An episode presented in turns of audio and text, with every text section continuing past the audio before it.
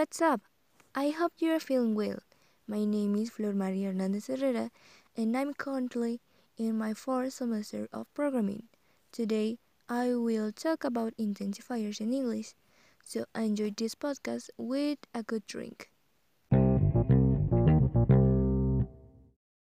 To know what we will talk about, I will tell you what intensifiers are for.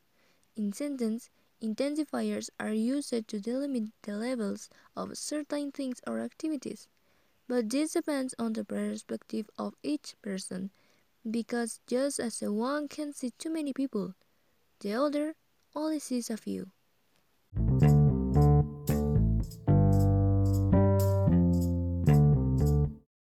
For each structure, it is made up of subject, verb, complement or intensifier, and an adjective. As examples of intensifiers, we have too much, a little, extremely, really, quite, a lot, etc. In everyday life, we often use them, and here are a few examples. 1. Today, today is extremely hot, where extremely is intensifier, and hot is the adjective. 2.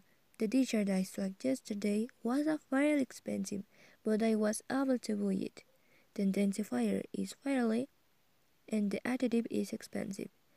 3. Today was a quite a productive day. The intensifier is quite, and the adjective is productive. As you can see in each sentence, there is a word that indicates the level and another one that just describes it. And that's how easy this topic is. I hope you have all understood today's topic as it is really very easy. I wish you the best. See you next time.